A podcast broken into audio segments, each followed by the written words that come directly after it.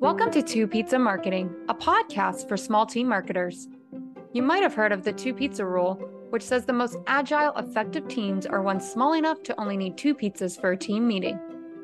On this podcast, every episode will be a candid, relatable conversation with a small team marketer, someone who is creating success on a scrappy level, learning from failures, and trying to stay sane.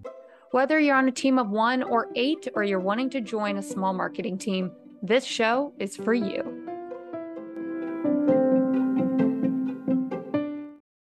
Hi, listeners. This is Ashley this week, and I'm delighted because I'm joined by Uri Kogan, and he is the VP of Marketing at LeapFin. I'm excited to have you here, Uri. If you want to go ahead and give an introduction about yourself, we can get started. Yeah, happy to. Nice to be with everyone and with you. As you said, I'm the leader of the marketing team at LeapFin. I've just joined. I think by the time this episode airs, I might have been here a month but as we're recording this, it's literally the end of week two. And uh, prior to LeapFin, I was at a seed stage company also selling to finance. Before that, at a Series C company selling to finance. And I also, before that, have experience at other startups of similar size and, and also at very big companies.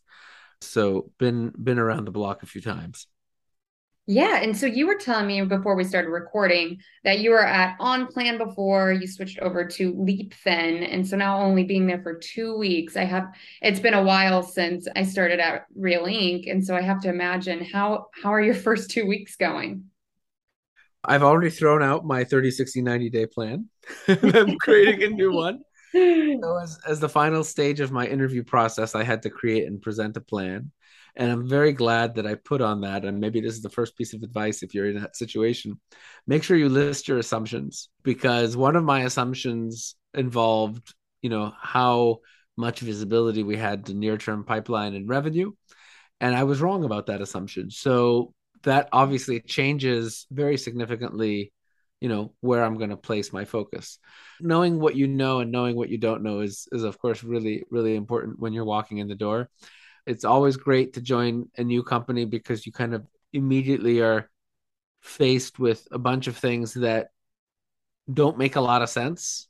Mm-hmm. And some of that is usually just how things have emerged before you walked in the door, and you can immediately add a lot of value, hopefully without ruffling too many feathers, just by asking questions and trying to understand how that company that you've just joined works. Sure. This topic interests me, just career pathing and anyone that is going through that interview stage and having to create a 30, 60, 90 plan, I want to stay on this topic for a second. I'm not going to ask you to share all your secrets, but can you dive into that a little bit more on if someone is formulating a plan from a marketing standpoint? What that could look like. Hopefully, as part of your interview process, you try to get a sense of why they're interested in you, what kind of profile they're looking for. So, in my case, they're looking for someone with a product marketing background. So clearly that tells me that, you know, there's some desire to figure out the messaging, to figure out how to how to articulate the value of the company or to figure out what category it belongs in or things like that that are of course the part part of the mix everywhere but that that desire is is foregrounded and that you know maybe scaling up a particular set of demand gen tactics is is less important so, you know, you start by what are you gathering? What's the intelligence you're gathering in the interview process? What's what's in the job description? You know, why why are they talking to you and not somebody else? As you're going towards the later stages of the interview process, hopefully you you've asked or if there's a recruiter involved they're they're giving you guidance on you know what what the steps are. So if you find out oh there's going to be a presentation i'm going to have to present something you know that that now gives you a goal you have to work toward and and you know in your remaining conversations you should be probably starting to formulate your thoughts and and getting getting inputs that you need in order to be able to present that. But you know i mean any marketing plan ultimately is going to be oriented around you know how how do we how do we attract customers? How do we get customers to a stage where they're ready to have a conversation with sales or or convert directly? If we have you know a very transactional online business type of situation. So those just just start from the start from the basics. If somebody is expecting a perfect plan from you they're probably not the right company to join because they don't they have unrealistic expectations. I think you know your goal in producing a plan in an interview phase is just to articulate you know your ability to think through the challenges and and the approaches that you might take in the role. It would be a bad thing if anybody ever held you to that because of course you know so much less in the interview phase than you know you know even on day 3 once you've joined that is so important. My biggest takeaway from hearing you talk about that, I think it comes down to asking the right questions. I actually have family members that are going through the interview phase right now. For anyone that is out there doing the same thing and you're tasked with creating a 30, 60, 90 plan from a marketing standpoint, just asking what is the gap that they see that can help you create that outline of what you think could be beneficial to that company. So I think that is phenomenal what you just said. So thank you for sharing that. Sure. I guess one more thing that as I'm reflecting on that answer and, and your reflection on it is uh figure out not just, you know, tactically we should do X, we should do Y, but also have give some thought to how will we measure what we do? How, will I hold myself accountable to whether we're successful or not? Essentially, I think marketing is it, there's so much to do as marketers that it's very easy to get in tactical mode even when you're planning and saying let's do these 17 things. But we have to do a better job. I put myself in this but generally as a marketing as marketers we have to do a better job of articulating the value of what we're doing and wrapping that set of tactics in a set of you know broader value statements or outcome statements or or at least how we would measure the outcomes for the business. We can't expect a ceo or a head of sales to understand the ins and outs of why we need to create so many different variations of a linkedin ad. Mm-hmm. Uh, yeah. uh, that that's our job to know not their job to know. So let's make sure we explain all of all of the tactics in in a framework that the broader business can relate to Mm-hmm. Yep. Almost like letting the strategy guide the tactics. Would you say that's a fair assessment? Uh, no, no doubt about that. But even if your plan is a set of tactics and you're not able to formulate sort of a strategic drivers for that, at least try to wrap it just as you do with any piece of marketing, right? Wrap it in the language and in the sort of habits of thought of your customer, which in this case is, you know, the the executive team. Yes, yes. Going from the career standpoint, switching over to the content standpoint, we were talking a little bit about aligning messaging before we started recording. This is one of my favorite topics, and it's probably because I'm a content manager. When it comes to messaging and getting internal teams aligned on how you go to market, making sure that everyone is saying the same thing, especially when you have a new category you mentioned that you have dealt with this situation before. From a tactical standpoint, since we've been talking about tactics, do you want to discuss some of the different ways that you tackled this challenge? Yeah. I can go on and on about this topic because I think it's one of the toughest things we face and one of the things that I've dealt with everywhere and all the time. I think the first thing I would say is, you know, there is a set of let's call it influencers in in our world who will tell you, you know, the solution to the to this is to create clear core messaging, message maps, all of that kind of stuff. And if you build the right core foundational assets that everything flows from, you know, your problem will be fixed. And I think that is unrealistic if you're working in high growth technology company mm-hmm. because the market that you serve is constantly changing the product that you make is constantly changing the kinds of personas that are important are constantly changing hopefully not that constantly but they're always evolving to think that you're going to be able to cast in stone some core messaging that doesn't need to change for six months to a year I've never seen it actually happen. Maybe that maybe it's possible, and I I mean if if if you've been able to pull it off, please call me and tell me how. But I've never seen it. Uh, I think you have to just be realistic about the fact that you're, you know, you're working with you have to work in a malleable way because things are always in flux. We talk about product market fit, right? And in startups all the time. We need to make something that the market wants to buy. We can think about it in the same way from a content and messaging point of view. A startup comes into existence and grows to the point where they can hire marketers to create content because they have some thread of interest in the market for whatever they do and because they do it differently than other companies have done it in the past. Maybe they have a new technology maybe they have a new business model a new distribution strategy whatever it is you have some new take. And by definition, you've come in with a new approach to something, and probably the CEO or the co-founders have been evangelizing that, and they've gotten to wherever they've gotten because of their ability to persuade people and evangelize that.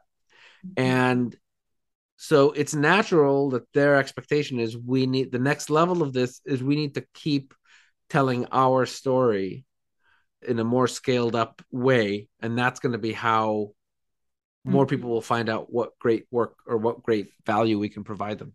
Mm-hmm. The problem is that the market and your customer, your prospective customer base, by and large, because what you're doing is new, they are not talking about things the way that you talk about them. They're not solving the problems that they have today in the way that your product solves those problems. If you try to do any kind of SEO analysis or report or whatever, you're going to come up with a set of recommendations that basically say talk about these topics, which is kind of like the topics that people were already talking about, which are going to look different than the way that your leadership and your sort of thought leadership wants to articulate mm-hmm. those topics product marketing is going to be saying we need to talk more about how the AI of our product solves XYZ problem.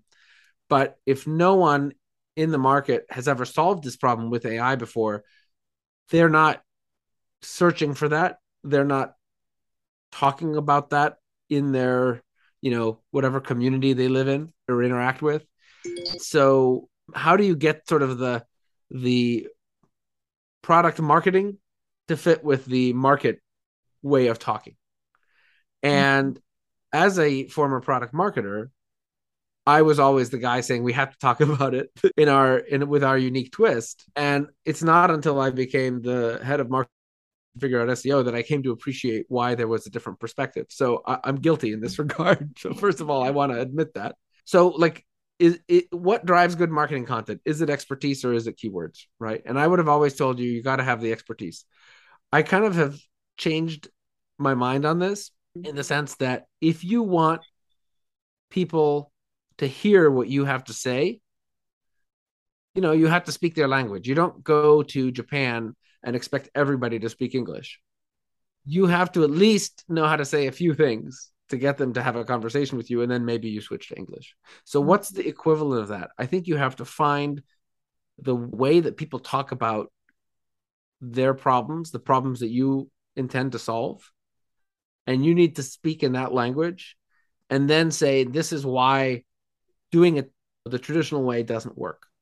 But if you just start shouting from the rooftops in english in japan don't expect anyone to give you too much attention essentially. It's a tough thing to to marry which is why i guess it's not done very well often.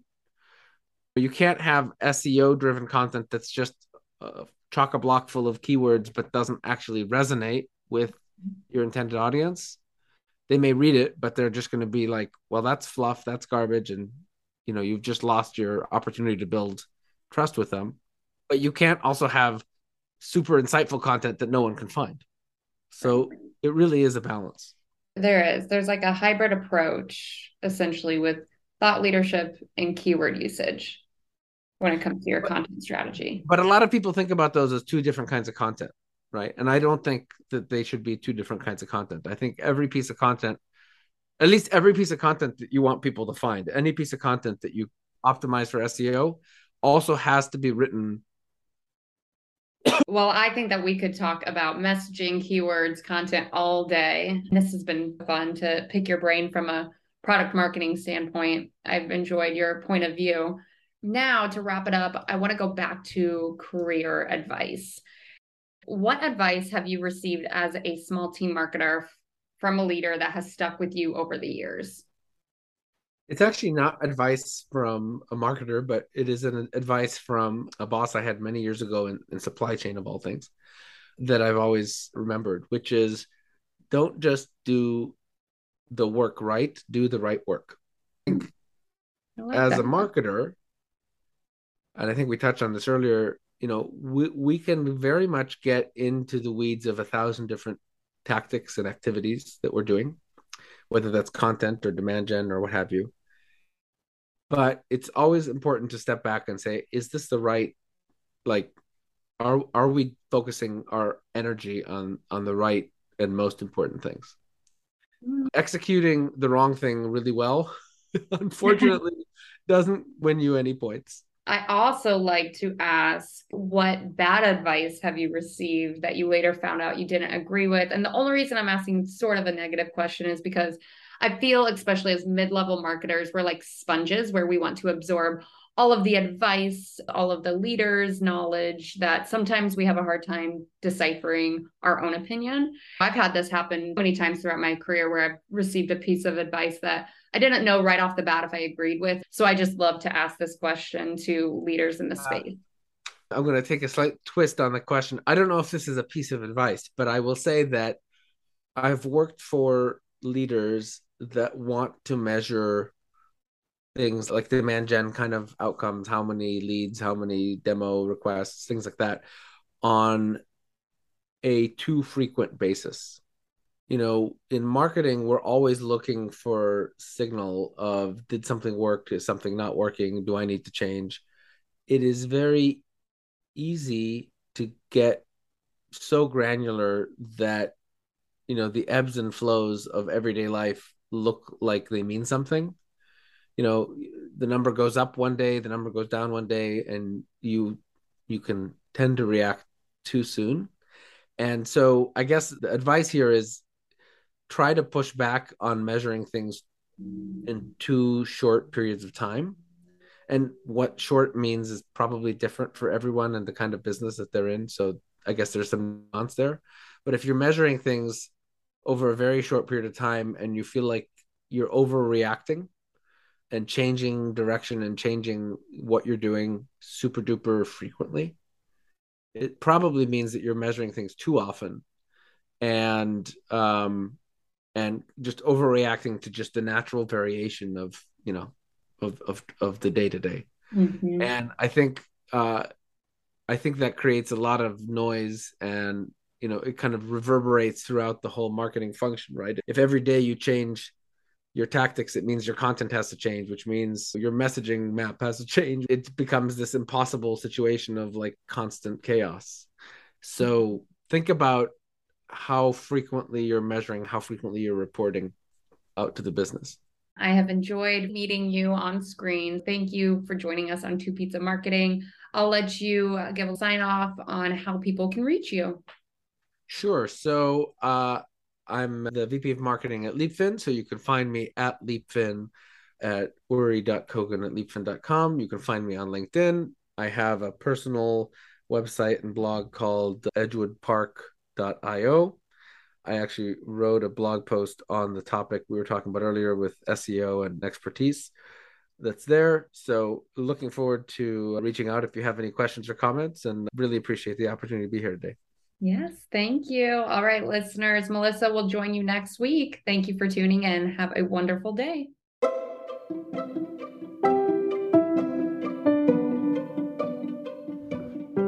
Hey, Two Pizza Marketer. Thanks for joining us today. If you have any questions or topics to suggest, we are always happy to hear from you. So send us an email at two, that's the number two, pizza marketers at gmail.com, or find us on Linktree at two pizza marketing. Until next time, keep having fun and try to stay sane in the marvelous mess that is Two Pizza Marketing.